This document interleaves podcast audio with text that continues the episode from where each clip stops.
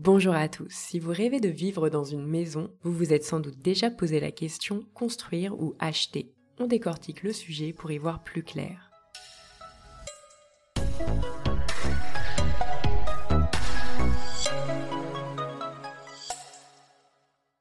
Pour vous aider à faire votre choix, tour d'horizon des avantages et inconvénients des deux côtés. Du côté de l'achat, qui dit acheter dit déménager rapidement.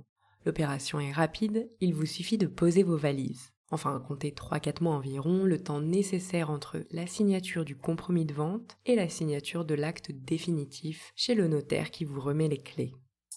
Bien sûr, si vous avez prévu de faire des gros travaux, ce délai est à revoir. Autre point, une maison ancienne est généralement bien mieux située, que ce soit autant à la ville que dans un village. On les trouve généralement dans le centre-ville, à proximité des transports, des écoles, des commerces.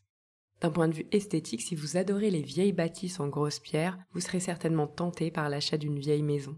En revanche, niveau consommation énergétique, ça coince, car la majorité des maisons sont de réelles passoires énergétiques. Donc à vous de voir entre le charme de l'ancien ou de lourdes factures d'énergie. Le mieux bien sûr reste d'envisager des travaux qu'il vous faudra budgétiser Petite parenthèse, pensez bien sûr à consulter les aides de l'État, comme ma prime rénov par exemple, qui peut réellement devenir un coup de pouce financier.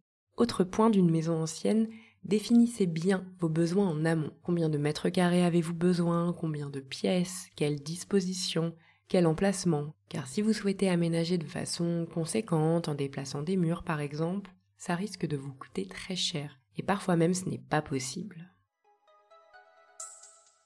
Et du côté de la construction, l'avantage principal, bien sûr, le sur-mesure. Vous construisez à votre goût, selon vos envies, vos besoins. Bien sûr, le constructeur ou l'architecte vous conseille en amont. Ce qui est un réel avantage de faire appel à un expert, c'est d'anticiper votre future consommation énergétique. L'orientation de votre maison, la disposition des pièces, les équipements et même les évolutions futures. Pourquoi pas une surélévation ou un agrandissement par exemple Opter pour la construction, c'est faire le choix du long terme en concevant une maison qui ne sera pas obsolète dans quelques années.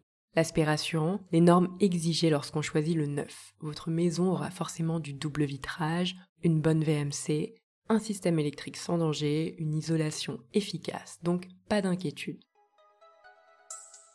Et en termes de prix, quelle différence entre l'achat d'une maison ou la construction? À taille équivalente, vous paierez plus cher au mètre carré une maison neuve par rapport à une maison ancienne. Mais ce surcoût sera vite amorti par les économies d'énergie que vous réaliserez. Attention, car c'est sur la recherche du constructeur que tout se joue. C'est un travail chronophage, vous devrez en contacter plusieurs, les comparer et savoir sur lequel vous ferez votre choix. Ne négligez pas non plus les délais de construction. En moyenne, comptez une année entière entre la signature du contrat de construction et la remise des clés de votre maison.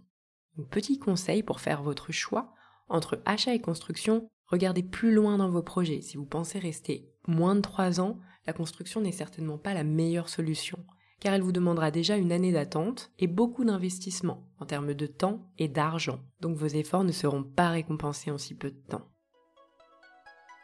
Si vous avez aimé cet épisode, n'hésitez surtout pas à le partager autour de vous. C'était l'immobilier décrypté par se loger.